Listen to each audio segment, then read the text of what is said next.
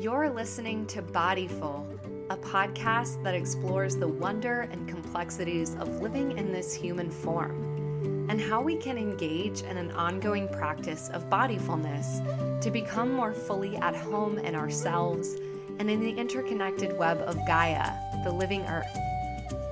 I'm your host, Valerie Martin, and I'm the founder of the Gaia Center for Embodied Healing, where we support folks in their growth and healing work with somatic psychotherapy and embodiment practices. We hear all the time about the importance of being mindful, and it's time to invite our bodies to the party. Welcome to Bodyful.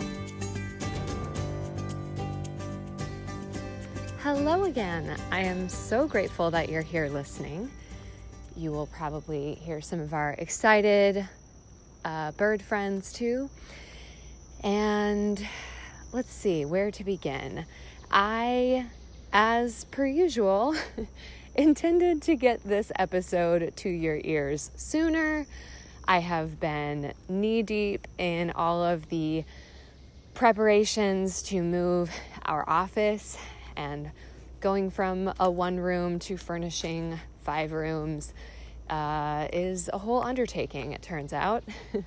it's been really fun, but I'm like waking up in the middle of the night with like lists running through my head of great ideas that could visit any other time than the middle of the night.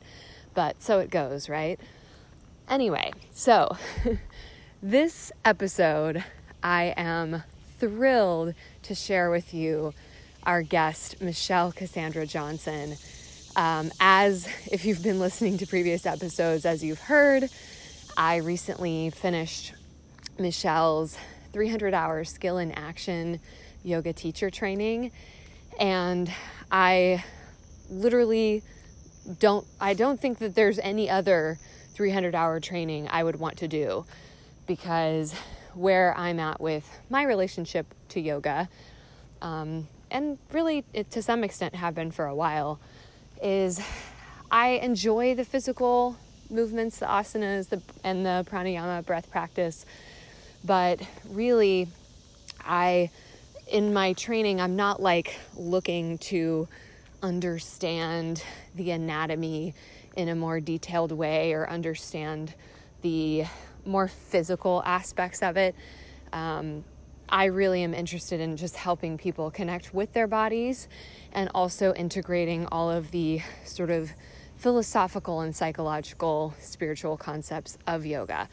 And so, all of those things we went into very deeply, in addition to all the sociocultural stuff of, you know, not appropriating this tradition um, in the way that the West has been very guilty of, and just the intersection of social justice and yoga, which has been missing from the conversation in the West for most of the time that yoga has been here.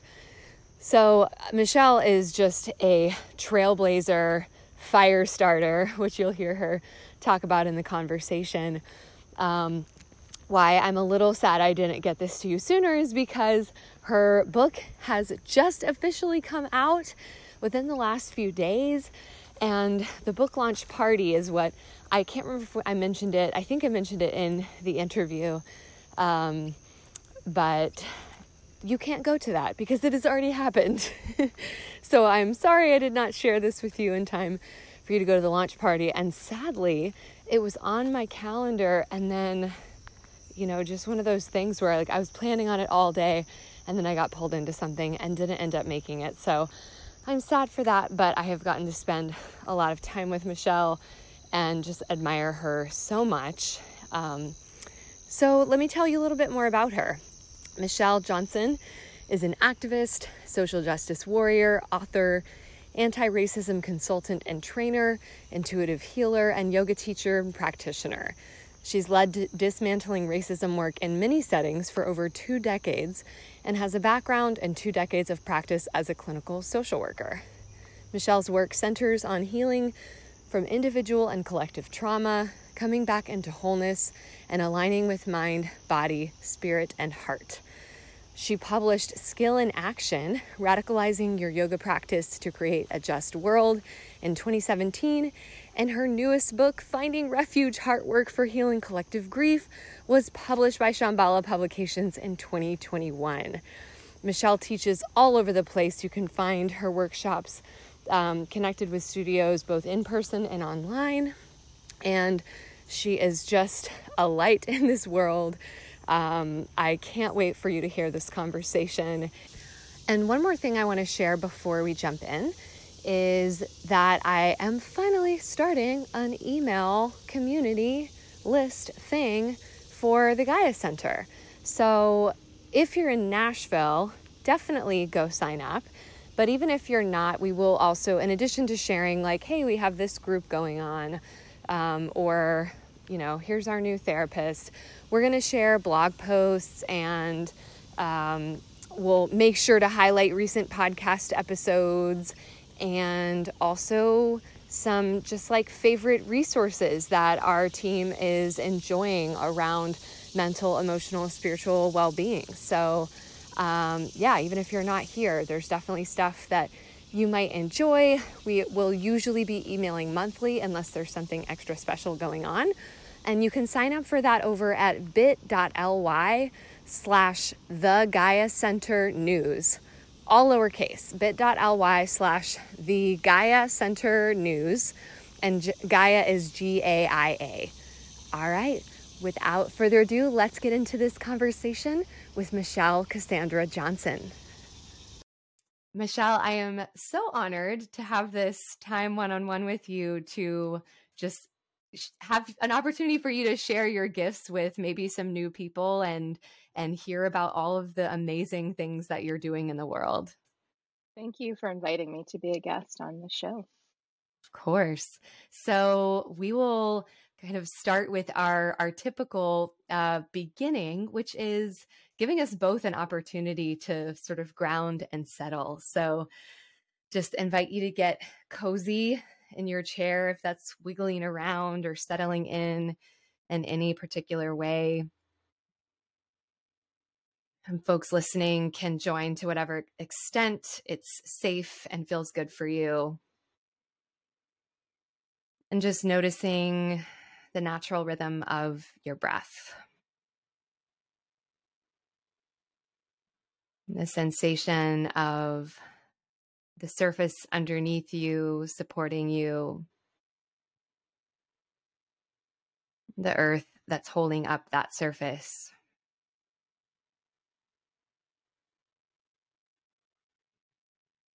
And just noticing what's present, what may be emerging,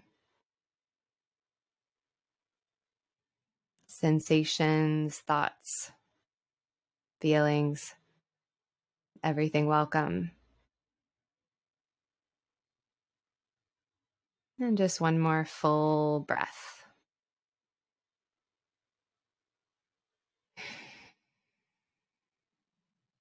And here we are. So I always like to ask guests if there's just anything you you want to share with us about what you noticed as you um, checked in with yourself? Well, earlier today, I went into two of my beehives. I have three, and mm-hmm. um, I feel like I'm perpetually concerned concerned about them, but because I'm fairly new to beekeeping, and so. I was mm-hmm. I wasn't thinking about worry. I mean, I wasn't worrying about them, but I was thinking about them and that, and sort of feeling them um, and their presence because I'm on my screen porch and they're I can look out into the yard and see them and they're flying all around too. So mm. that's where my my mind and spirit went as yeah. we moved through that. I love it. And your bees were definitely on my list of topics I wanted to ask you about. I've heard you talk about your bees, but I would love for you to share a little bit with folks listening just about like where did that come from for you and what do they mean to you?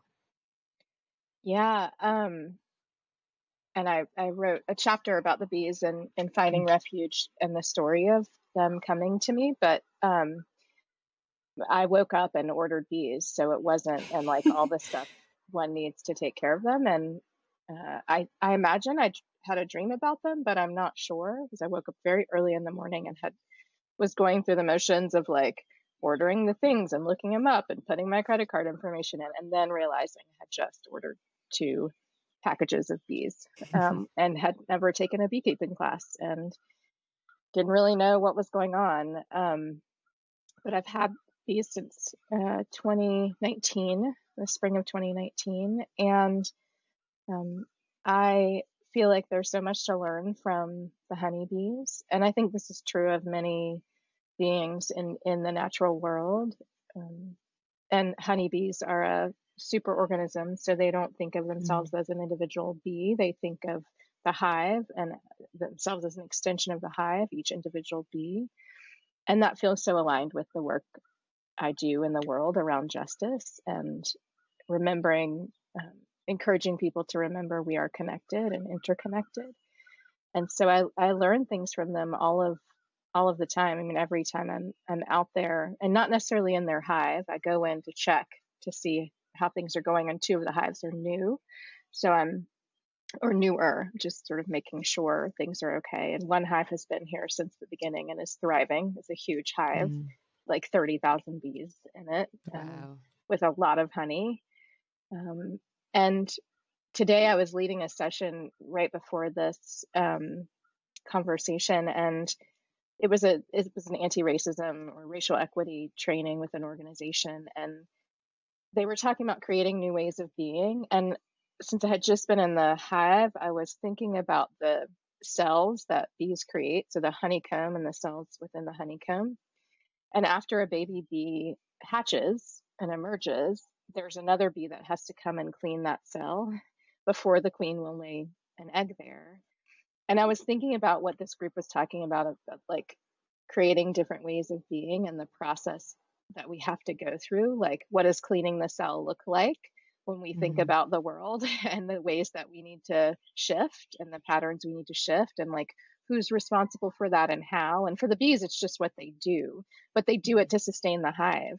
And so I think that's what I'm present to today with them. Like, but every day there's some lesson they offer that feels connected to justice and the collective mm. and and how we make change so they mean i mean they mean everything to me and really to us because we actually won't have fresh mm-hmm. food unless we take care of them and protect them and um yeah and and again this is we're in, in an ecosystem so we're all all connected in this way but we're dependent on the honeybees we just many people don't mm-hmm. actually understand that or know that but we need them. Um, so that's a little bit about the honeybees and mm. and what they mean to me.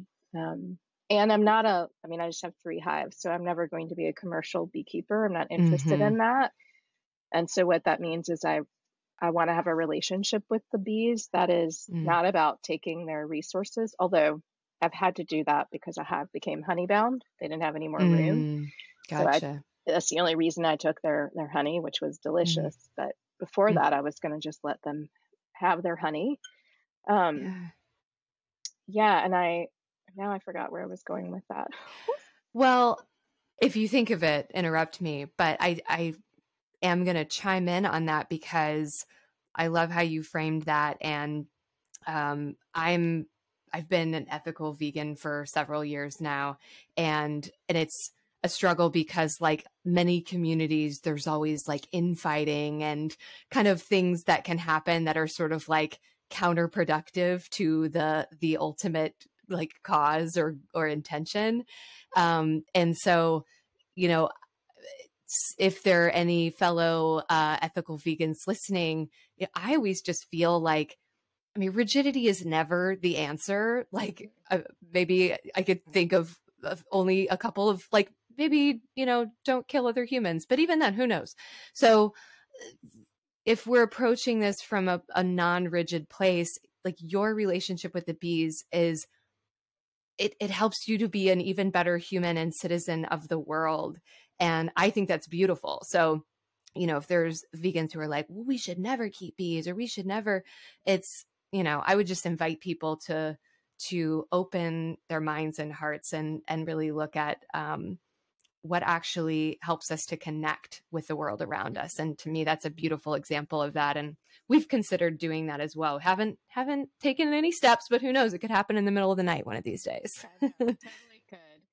Yeah i appreciate what you said about that and rigidity and and that is i mean that is what i remembered what I, where i was going which was about mm. relationship right? I, the bees are magical actually there's a lot of mm. mysticism bee mysticism mm-hmm. and things we don't understand and things they do that's like how did they do that and synchronicities and they move between realms and this is and intuitively like i want to connect with them intuitively um mm. so this is is why i have a relationship with them and what kind of relationship i want to have with them and it is about connection um, and I understand people's like bees should live in trees. And so when my hmm. beehive has swarmed twice, I haven't caught the swarm. Like mm. they hung out in the tree and then they flew off somewhere and I don't know where they where they went. But um, I think there are ways that we can connect with things without like I don't I don't even know that I should call myself a beekeeper because I'm not mm. keeping them. I'm actually they're here on my land. They didn't necessarily ask to be here, although um, old old time beekeepers will tell you that bees choose mm-hmm. you. And given hmm. that I had never taken a class and like woke up and my mother was actually quite sick when this was going mm-hmm. on and i think the bees are connected to her as well and mm-hmm. her ability to heal and there's a, a, long story about that and finding refuge so mm. yeah often it's it's sort of deeper than what we can see on the surface yeah, and it's it sounds like you're you're hosting and tending the mm-hmm. bees. mm-hmm.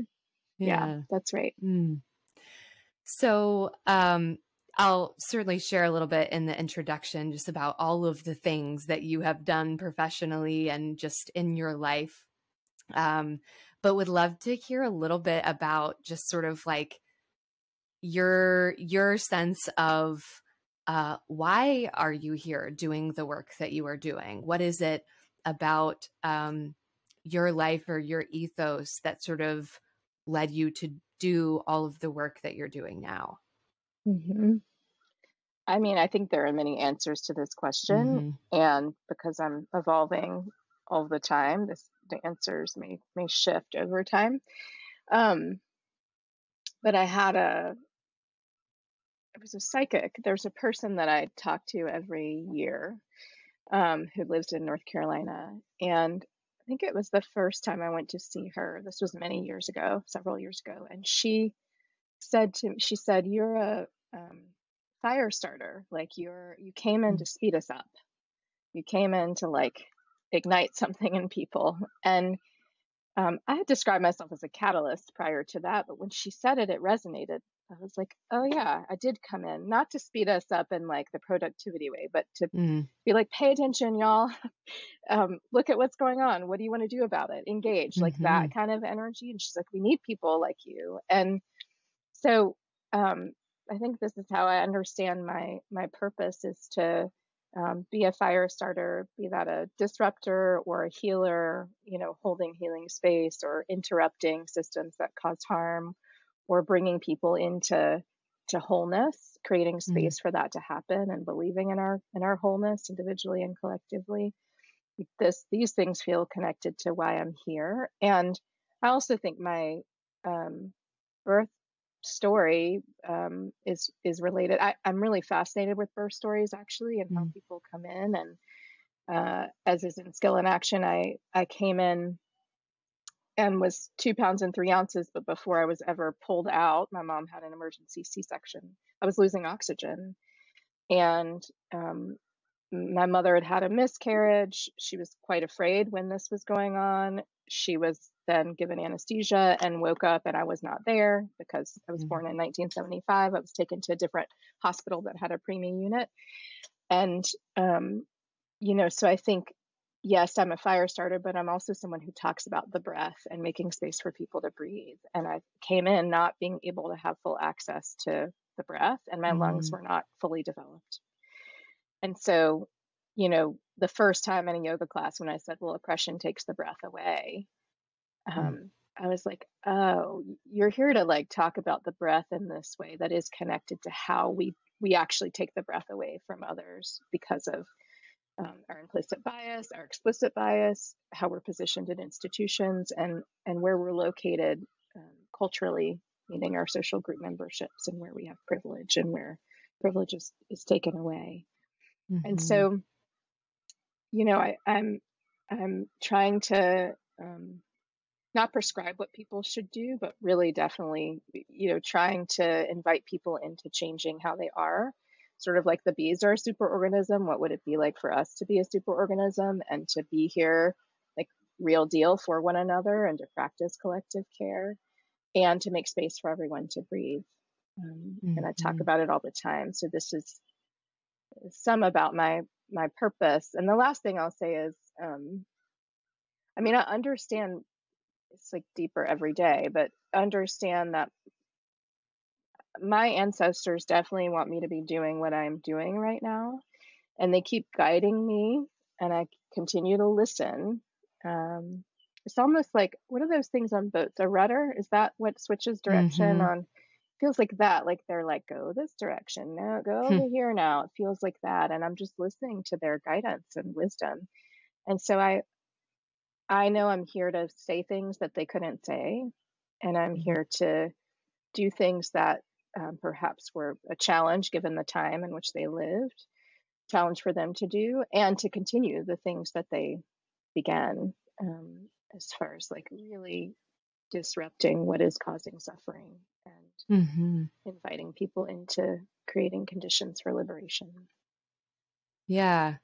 And it's interesting. I, you know, I still have to kind of go through a couple of mental uh, hoops when I think of this question because it's I was thinking like, you know, how central has yoga been to that work for you or to that path and and the healing piece of it for yourself and what you offer to others.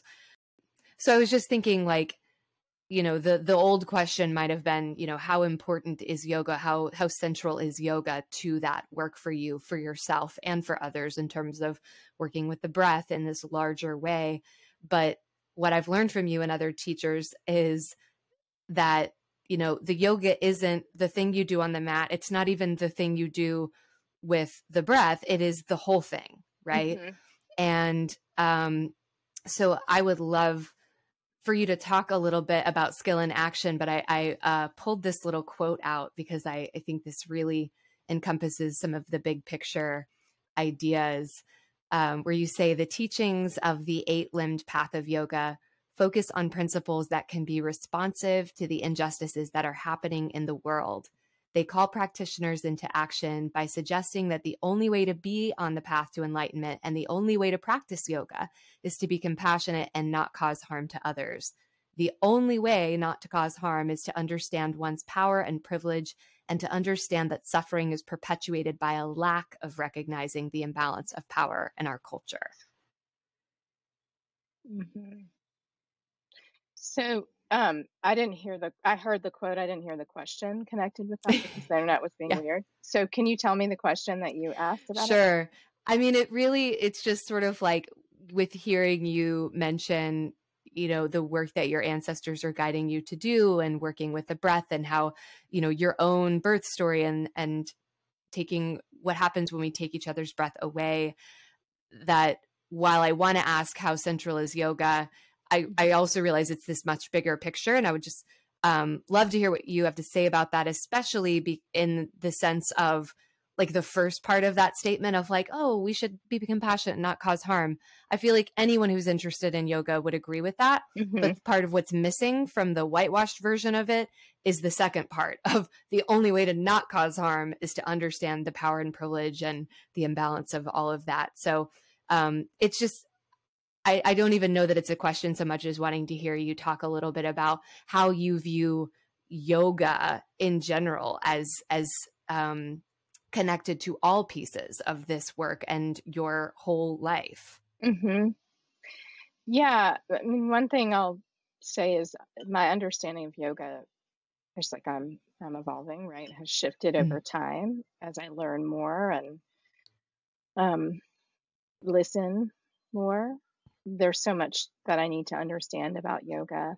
What I do, what I have experienced time and time again through the practice of yoga is transformation or an invitation to change mm-hmm. and an invitation to witness myself and others and what's happening around me and a, an invitation to um, remember what I named earlier that we're interconnected. And so you're right. I heard you earlier speak about, you know, yoga isn't the pose, it isn't the um, um, necessarily the way we breathe. It is the pose, it is the way we breathe, but it's not necessarily just what happens in an asana class. Um, it's about so much more. It's broader than that. And so often, what I and that's what this quote is about is think about how can I live my yoga Mm-hmm. And to be able to live my yoga, I actually have to be connected to the relative truth. Like, where am I located? Where am I assigned privilege? What might I not know? Um, what do I know from my lived experience? And this is the kind of inquiry that I feel like yoga invites us into. Um, and and it this kind of inquiry and like sitting with who am I? How am I showing up? How do I want to show up? Like, I mean, that's deep transformative practice and and work.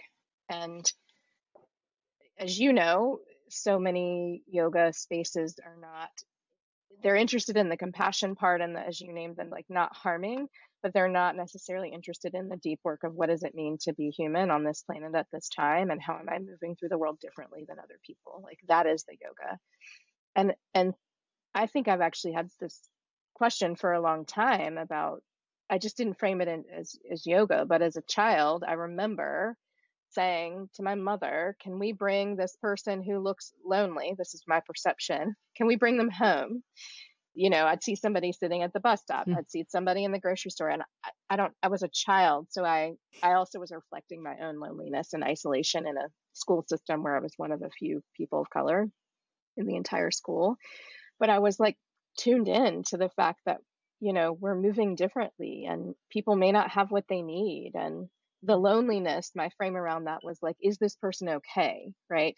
Can mm-hmm. we bring them home? Because maybe we have something they need. It was it was my like six year old self trying to figure that out. Um, and and talk about collective care, which so I think I've been I think yoga's been central for my entire life. I just I didn't have the language. I wasn't calling it mm-hmm. yoga but I think I was asking the questions that I invite people into now, right? Like, what do people need? What do you need? How are you positioned? Um, what does that mean? What is suffering doing? How's it breaking your heart?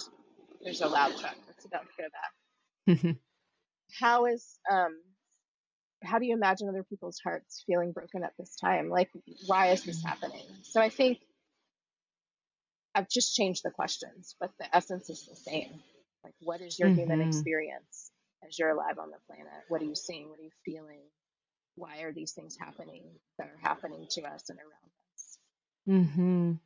So that's a little bit about about the role of yoga, which is really the like the practice of showing up as a messy human in a world mm. that continually wants to fragment us and still us trying to stay whole and not for our own individual liberation, but for our collective liberation. Mm-hmm.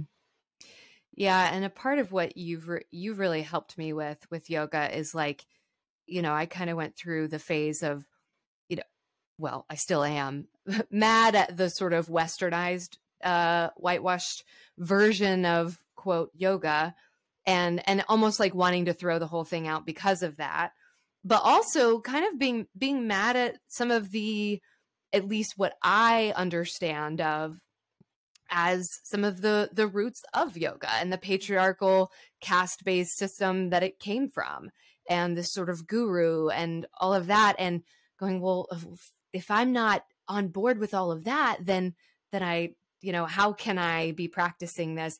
But how I it, the only way it makes sense to me, I guess, is to recognize that while it's important to honor the honor those roots and recognize that they weren't they weren't all bad they weren't all based in oppression um that it's a living tradition. Like anything worth keeping has to be a living tradition. Otherwise it gets it gets stuck and doesn't evolve and grow as humanity evolves and grows. And it and it would become irrelevant. So if it can be a living tradition, then we are allowed to question the parts that don't work so well in terms of the collective thriving. Right.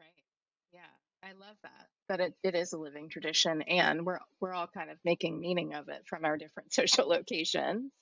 Mm-hmm. And what you named about the the roots are not all bad. It's like the essence of the practice is not bad, it's sacred. And so how do mm-hmm. we honor that and um, honor where it's from and still offer it as a as a practice and still connect with it as a practice. Mm-hmm. And since you you came up with the the kind of skill in action um, phrase through the Bhagavad Gita, which you talk a lot about in the book, and and I know is just a very central um, spiritual text for you. And you've also helped me to deepen my appreciation for that, and not not be so mad at the parts that I struggle with. Um, so I would love to hear you just say a little bit about what you love about the Gita. I'm so glad you asked about this. I've been teaching more about the Gita.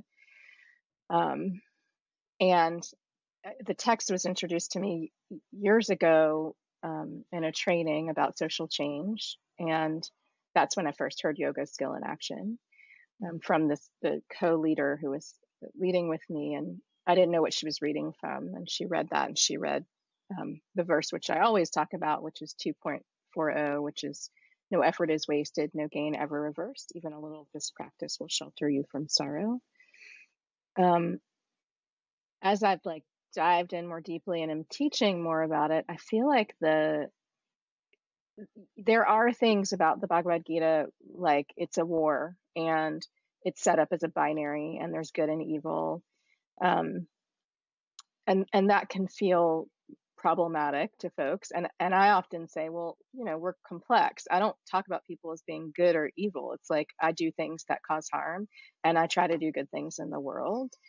Um, so I want to offer that sort of disclaimer about it. And more people have a response to especially when we have things like ahimsa one of the yamas where we're not supposed to be violent towards one another. Of course the setting is this war and the warrior has to like live into his dharma to fight the war to protect the innocent people. And i always say we're at war. Like internally mm-hmm. we're struggling externally we're struggling. We're at war with the planet we're harming it. Like it's not at war with us but we are um, harming it with one another. We are in all of these different ways. So arjuna and the and the gita had a bow and arrow but we have all these other weapons that we use against one another so I'll offer that too. Like the context to me in this moment is a war. I mean, oppression wages war on people. Like mm. that is how it operates. Systems of supremacy wage war um, against people. So the Gita is so um, resonant because the warrior has to take a stand. He has to decide. He's not neutral. And um, you know, you know this from spending time with me. Like in yoga communities, often people want to be neutral, and in fact, this warrior had to like protect the people who were being harmed. Well, what if we all protected the people who are experiencing harm? You know, like what would the world be like? Mm-hmm. Um, and um, the warrior also had a lot of resistance to living into his dharma his duty is purpose. I'm thinking about your question about purpose and why I'm here. So the warrior didn't want to engage because it meant fighting people that he knew. Um, and and yet the the cause, right, the just claim, which was that one, he was asking for his kingdom back, but but that's not really the the essence of the Gita. He was fighting to protect these innocent people that were that he knew would experience more harm. I feel like where do we notice resistance within ourselves when we're actually trying to create movements for social change? And the and the cause was was so righteous like we need to protect these people who will experience harm. Mm. um, so you know often when i teach it i focus on the first two chapters but it has many many chapters and all of them are impactful. I focus on the first two because it's where the warrior uh, learns how to ask for guidance and help and in the Gita, he's asking for help from Krishna or God. But what does it mean for us to ask for help and know we can't do this alone? And to listen, like to learn and be humble. And um, the verse about the the practice protecting us from great sorrow or, or sheltering us mm-hmm. from sorrow is like live into your purpose and make it about something bigger than you, but live into mm-hmm. it because you're going to suffer if you don't. And if you try to, to live into someone else's purpose, that's going to cause more suffering. That's worse than like struggling with your own purpose. So I just, I think, I mean, there's so many themes in it that I feel like relate to what we are experiencing now and the fact that we have to make a decision about how we want to move forward. Like we can't mm-hmm. be in this. I don't know how to do this. We can be in the how do I want to respond to the resistance I feel in my body because the mm-hmm. moment is mm-hmm. calling for me to do this, right? That that makes sense to me. But we can't be in this inaction. We can't like we have to we have to take action in in some way. Um, so I'd invite people to. It's not the text for everyone, and I would hmm. invite people to. And it's also can be really difficult to read at first. Like I've have like five translations and have read it multiple times because it's really it's a story that's saying the same thing over and over but in different ways and um, for some people it can be hard to relate it to what we're experiencing and so i would invite people to take it in little by little mm-hmm. and to mm-hmm. see how it might fit with what we are experiencing and what they see what they feel as they move about their their lives in the world mm. Yeah, and and all of the things that you just named feel very true and important to me as themes that are very relevant for our actual lives. Um, and it just is another reminder to me of that rigidity is not the answer because it's like okay if all that's true but i don't like where he talks about how like your physical body is basically just this jacket that you can discard and it doesn't really matter and it's you know kind of trash and what really matters is the spiritual self. Even that like okay even if there's parts of that that i bristle against um i think there are also pieces of that that contextually are like okay well what if someone happens to be born into uh, either an identity or you know uh, where they are positionally in their life in their culture in their community they don't have a lot of power like that might be a really important idea for them to remember i am more than this body so mm-hmm. even that idea that might be problematic eh, or um, challenging in some ways might also have value in other ways mm-hmm.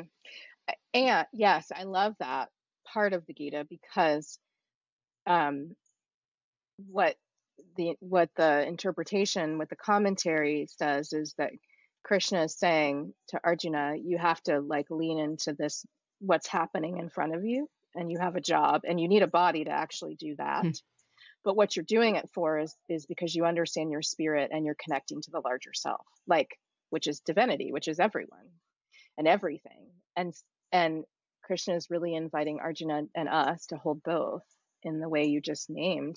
And it has been liberating for me to remember I'm spirit and not this body, because based on race, the white supremacy culture doesn't want this body to be. Mm-hmm. So when mm-hmm. I'm remember I'm spirit, I'm able to actually do my work. I'm able to live into my purpose. When there's fear, when I understand white supremacy still persists, right? That knowing I'm more expansive than this moment, than the conditions in place, and then this body, that allows me to continue to move forward. So mm. you're right. I think it's, I mean, I'm not a, um, I'm not a either or thinker. And I'm like, let's be with the 18 truths that are here right now. And I know it's uncomfortable, but let's just do it because it's real. It's what's happening. Mm-hmm. So the rigidity for me, I'm sure I am rigid at times, but it, I think I've worked to be like, actually all these things are going on and it's not one way mm-hmm. and maybe mm-hmm. it's this way for me but it may not be for the person who's over there like i don't i don't know their experience um, right i don't understand and in, in a moment it could shift that's the reality too so mm-hmm. yeah i think it's important for us to to remember all of the different things we're not just one thing all of the different mm-hmm. things that might be happening um, and i love that lesson from the the gita because what he's saying is you're living a worldly life and your spirit. What does mm-hmm. it mean mm-hmm. to recognize both? Right. Right. Yeah. And well, two thoughts. One, uh, you know, I, I'm, I'm like, want to make the distinction between um, not being rigid. I don't think that's that's not mutually exclusive with um, saying that there are some things that are just wrong right? Mm-hmm. Like with this, it doesn't, it's not always going to be, well, everyone has their own truth or, right. you know, there's, there's truth on both sides. It's like, okay, I mean, that would take us down a whole different road, but I just wanted to make that distinction. That is not what I think either of us are saying. Um, there are some things that are just wrong. Um, and then to the point about just the the value of the body and working with what's in front of us and this is the vessel that we're given to do our our work in the world and to experience life in the world. Um, i really like this last little piece that I'll, I'll share from skill in action and you can say if there's anything else you want to say about it but um, this to me really perfectly exemplifies to me the importance of bodyfulness, which is, you know, that just conscious contemplative awareness of our physical selves and that it's not only the mind that has the value um, in so many ways. So you write um, in Skill in Action that our culture conditions us to notice what is going on from the head up and not from the throat and heart down the only way out is through by way of feelings. If we're going to make social change, we need to cultivate a practice of feeling. When one connects with their feelings, as yoga teaches us to do, one can connect with their heart. If one is connected with their heart, they have the opportunity to be changed and to shift their perspective. They have the opportunity to feel the pain of living in a world that is designed to break the spirit through violence, oppression, and injustice. Mm-hmm. Yeah. So, um, I don't know if there's anything you want to add or what comes up for you, even just in hearing your own words there. Well, you know, it's so, um, it's interesting to hear the words that I wrote because I I certainly have said that and believe that, and then to hear hmm. them back is it's a reminder that that book was definitely channeled. Mm and moved through because I couldn't have told you like, oh yeah, I wrote that in Skill. Like it's just not present with me in, mm-hmm. in that way. Um, because it really moved through and came mm-hmm. out and was like something that needed to be be said or that's what I felt how I felt um and and this relates to finding refuge too because it's mm-hmm. the subtitle is heart work for healing collective grief it I feel like this eh, and this culture, dominant culture, really moves us away from the heart on purpose and away from our feelings in the way that that quote you just read um, talks about. That we're really taught to intellectualize and that the intellect is the most important part of who we are. And really, what is driving us most of the time, like our feelings are, are driving us, they're motivating us, they're moving us. Um, and then we'll have a thought about them. But often it's like some sensation or some emotion or something happening in the nervous system. And then I think the mind catches up with that, or the mind might say something and then the nervous system responds. And we might be like, well, don't pay attention to that. Think about this. I think that does such a disservice, like to our humanity. Like, I just think mm-hmm. we, we have to feel because I think by feeling we will, as it says, connect with the heart, but ultimately change. Mm-hmm. Like we will change how we are and who we are if we're able to connect to the tenderness in the heart. That is is um, derives from us being in these bodies, feeling all the things we've talked about, right, and and trying to move through a world that's quite confusing and causes a lot of dissonance for people. Even the even dissonance around like i don't want to see what's going on but inside knowing like i actually should be present to what's going on right? Mm-hmm. or should be showing up not to should people but like I, I want to be showing up. I do have a purpose but i don't i'm overwhelmed. I don't want to pay attention to that. Like that causes mm-hmm. dissonance for people. So what is it like to be with that dissonance what is it like to be with that confusion what is it like to be like i'm brokenhearted that i can't show up and i want to show up or I don't know mm. what to do, or I don't know why these things keep happening. Like that's not a, a you know intellectual process. It is a heart mm-hmm. process, and it is heart work. It is like moving the heart and you know shifting the heart and shaping the heart, conditioning it in a different way. So I think mm-hmm. it's so so important and and what would it be like to I don't have children, but I have children in my life, and I'm thinking about them and what it would be like to um, support them in cultivating a really healthy connection with emotions and like emotional Mm-hmm. capacity and like and actually in so many ways i think children are emotionally intelligent and connected in a way that as like we grow up systems say don't don't feel Right. think um you know be strong don't cry right that kind of thing which is reinforced Mm-hmm. over and over um so yeah I, I am all about the feelings and what a you know gift we have in contemplative practices like yoga or journaling or mindfulness or any contemplative practice that helps us get into the nervous system and our feelings it, it moves Mm-hmm. us away from the mind it doesn't allow the mind these things don't allow the mind to like be in control Right. of everything Yeah. Because, you know, if we were operating purely based on logic and rationality, like I feel like in that sense we would be extremely selfish creatures. It's like, oh, well, don't do this. That's going to hurt. Okay, cool. Mhm. But because our heart cares so so deeply and we can connect with with the feeling of love in our bodies and it's such a visceral, you know, wanting to protect or um you know, we'll literally jump in front of a train to save someone that we love, which is completely irrational. So, yeah, being able to connect with the body and and learn how to um reattune to that that that society sort of teaches us to shut down. Mhm. Yeah. And practice that reattunement is like aligning, right? aligning Mhm. up, right? It's and a practice can help us do that. Mhm. So you mentioned finding refuge and and said a little bit about kind of the uh, heart work and moving through collective grief. But is there anything else you want to share about just kind of how that idea came into the world and and into the, the shape of this book and podcast that it's now in?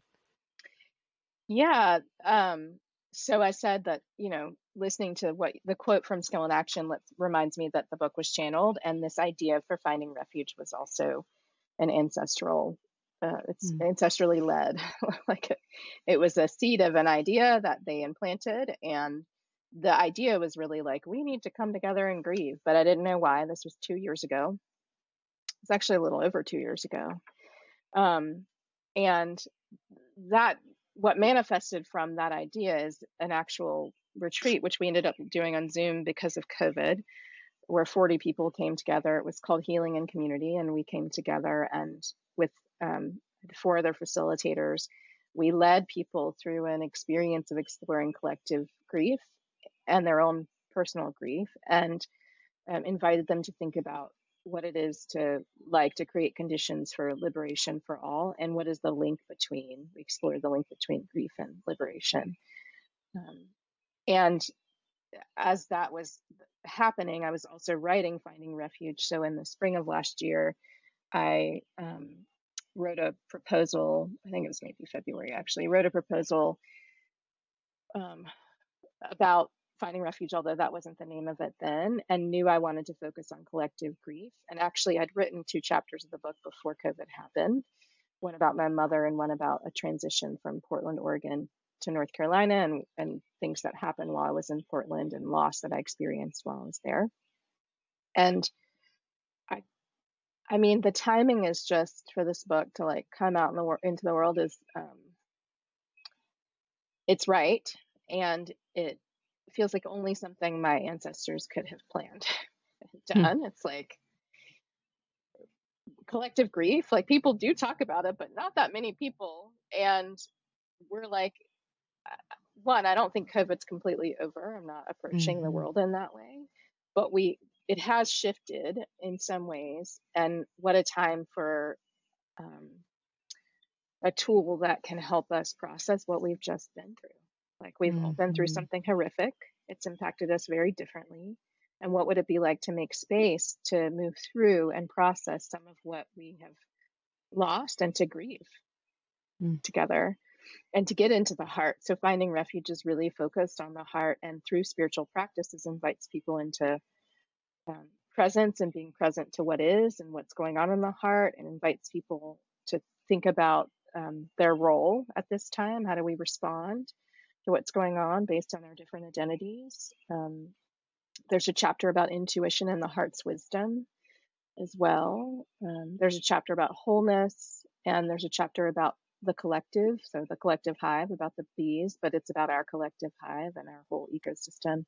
And there's a chapter about medicine, which is uh, the medicine we will bring forth. Like, what is our medicine? Mm. Because we, this is alchemy that we are engaging in. Those of us who are like trying to shift the tide, like it's it's magic. That's what it is. It's medicinal and it's magical. So, um, each chapter has a story of my own process of grief and loss, and then it's scaled to the collective, and then there's a practice or two after each chapter. And um, it just feels like the part of the medicine that's needed now. Hmm. And it, it's actually coming out, it comes out July 13th of this year, 2021. And the book, the introduction is about the, which I wrote a tiny bit about in Skill in Action. It's about the um, moment that I heard George Zimmerman was acquitted for mm. murdering Trayvon Martin. And um, I enter in that way. And that actually, the acquittal happened on July 13th, 2013. And my book's coming out eight exactly eight years later. Yeah. Um, which Shambhala Publications actually moved up my publication date from August to July 13th, but I actually think my ancestors in spirit were like, this is the day it needs to come out. so we're going to move it up to July 13th. And it just feels like and I didn't even know that. Like someone told yeah. me, "Oh, this is the day." I knew. I mean, obviously, I'm connected to that acquittal and mm-hmm. and the trauma at that time and Black Lives Matter movement coming out of that. But I just didn't remember the date. I knew it was summer, and then someone brought my attention to it. Like brought it to my attention and said, "This is exactly eight years after." I remember that mm-hmm. day well. I was sitting with two other Black mothers in Florida when this happened, and I was like, "Oh, this is the alchemy, right? This is the wow. like some mm-hmm. cycle, you know, something is is happening and moving. Um, so I like to name that because it's synchronous. It's like it's supposed to come out on July 13th, and it's supposed to begin with the moment I fell apart on the floor upon hearing mm-hmm. that news, and um, the moment my relationship shifted to grief, like my understanding of deep ancestral grief moving through me mm. versus mm-hmm. grief that felt like it was specific to a losing someone or something. That moment of grief was like the world shifted underneath me. I felt like there was no ground at all. In fact, things moved the way it's sort of the moment George Floyd was murdered.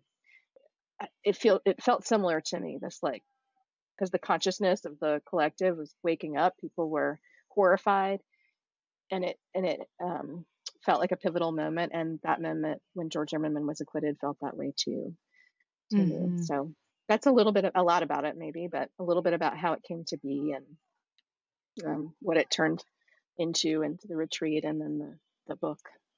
Mm-hmm. And as you said, in ways that you didn't plan and could not have predicted, it's such a, a needed medicine for everyone right now. Mm-hmm. Whether what whether they're consciously aware of the the grief experience of all of this or not because i think that is part of what can be so confusing sometimes about like you've probably heard that phrase um ambiguous grief and so it's like you know it's not as like clear cut of a i lost this person or this relationship is over and i am grieving that it is this deeper layered you know like you said just almost ineffable kind of experience. It's that's still grief but it's just yeah it's complicated. It is and it's going to last for a long time and i think mm-hmm. people like i often think about the healthcare workers and uh, globally and what they've had to face over the last year and a half. Like what mm-hmm. does it mean to face more death than you have ever faced and then your career didn't prepare you for this. Like your training didn't prepare you to be like you get to live and you get to die. You get the ventilator and you don't. Like no one we're not prepared to respond to these kind of things. I just don't, I mean, we do, we respond, but I don't think our nervous systems have right. been set up to do it, is my point. You mm-hmm. know, I mm-hmm. think about the children and, um, one, the amount of death they've experienced, the uncertainty and how that lives inside of children and what comes from that space, like the anxiety that comes from that, wearing masks for them. I mean, it affected me. Like I couldn't see people smile. Well, what did that do to mm-hmm. children? Yeah um, and their psyche um, because it certainly affected adult psyche like how are they relating or not being able to be in school or being in school with some, you know, I just think what I've noticed is people are like, let me rip off the mask and act like COVID never mm. happened. And I'm feeling so um, frustrated about it and also concerned because mm-hmm. I don't know. I'm not God. I don't know what's going to happen. And I do have wisdom though. And I, I just know this isn't over and that we need to like unravel and allow the layers to be exposed so that we can grieve. Or we're just, I don't, I'm not saying COVID will happen again, but something will happen that will be like, are you going to do your work now? Are you going to do your right. work? That's right. what I mean. And I'm worried yeah. for that. Like, what, what is it going to take for us to like do our work? Exactly. Like as Sonya Renee Taylor and so many other people have said in different ways, like we shouldn't go back to normal if normal what was was what was happening before. I mean, sure there's aspects of what was happening before that were beautiful in terms of gatherings and all of that, but but the big picture like this is the portal or the opportunity for change. So can we please take it instead of just like jump right back into the way things were? I know. I know. I feel like people some folks I'm observing are just going back. And I get it. It's like the mm-hmm. it's like mm-hmm. denial. I mean, I I get it. I'm not mm-hmm. judging that because that I feel like that's our human like experience and sure. conditioning to be like, let's act like that never happened because it was way too horrific for us yeah. to deal with. And I'm also like, if we never do that, we'll keep repeating the same patterns. Not that we generated mm-hmm. COVID, but like it illuminated all the things mm. that were already present prior to it. All the systems of oppression and inequities and who contracted it more and who was able to heal and who wasn't like and we were having a global experience of it as well mm-hmm. um, and the resources around it. Like it's it just highlighted so much so many things that need attention. And i don't know why it happened but i do think one of the opportunities is to look at what it what it has revealed and illuminated and to work with that instead of being like you know I'm going to act like it never was. Well, how mm-hmm. far has that ever gotten us? Right. Like when we act like it never happened, personally or collectively. Right? Yeah, exactly. That doesn't promote healing. It, it mm-hmm. never will. So I know it's not for everyone, the work I do, but I'm kind of like, let's deal with what we need to deal with. Right. That's part of yep. my purpose. Let's deal with it, y'all. Absolutely. Yep. You're like, elephant right here. Can we talk about this? yes. Yeah. Yeah. Well, um, and you have your book launch party coming up on July 13th. So if people are listening to this before then, you can go to the website that will be in the show notes and register for that. I will definitely be there and can't wait to get my hard copy of the book. Um, I even just hearing you describe the chapters and knowing the themes in it, I'm just like, I, I can't wait to to get my hands on it. So thank you for all that you are offering. Um, and is there anything else that you want to highlight in terms of where people should go or other things you're offering that we haven't touched on? Um, well, the best way for people to find me is my website, which is michellecjohnson.com. And um, the book launch information is on there. So people can, as you said, register for that. It'll be on Zoom haven't completely figured out what I'm going to do for it, but I'm excited to bring people together and like celebrate that this is going to be in the world. Um, and prior to that, I'm going to offer an IG Live, a ritual and a meditation as well. So people can tune into that if they'd like. And um, I have a lot of skill in action workshops coming up, dismantling racism, finding refuge, where we explore collective grief, personal and collective grief, and re- how we are resourcing ourselves at this time. Mm. So the website's the best way to to sort of stay up to date. There, I'm I'm always doing things. I feel like so, and like creating, and so, um, you know, people can find something that might resonate with them through the mm. website. Beautiful, yeah. And I just, as you said that, I had the image of your bees again. Like you're just there making your honey, sharing it with the world. that. Yeah. Yeah. And, Thank you so much. Yeah, for for everything and for taking the time to be here. I know people are going to to get a lot out of listening to this conversation. So thank you. Thank you for inviting me to to be here. Um, what you said about the honey is mm. it makes me think about sometimes I'm out in the bee yard at night and the hive that is the biggest um, sting, um. I can smell their honey when I'm not even like next to the hive. So like they're in there making honey and I can smell it, but I, am hmm. not watching them actively create it. It's like somehow that happens. They do it, and just making me think about um, the sweetness of that and what we create. And sometimes we won't, which is another lesson in the Gita. Sometimes we won't mm. see the honey, mm. right? Um, yep. But no, it's there. Like it's people are being affected by it. People are smelling that honey, right, and and that medicine um, in the honey. So I'm glad you said that because it really it made me think about about that, like how sweet it is um, to have that in the air. And they don't know. Well, they probably do know I'm there because they're quite intuitive. But like having that experience, like oh, they're creating so much sweetness. I hope you enjoyed this episode, and if you feel moved to share it with someone you think would love it, that would mean so much to me. For show notes, head over to GaiaCenter.co and follow us on Instagram at the Gaia Center and at Val Kay Martin, V A L K A Y Martin. And if you're into animal stuff and delicious vegan food, be sure to check out my other podcast, Vegan and Vibrant. See you next time.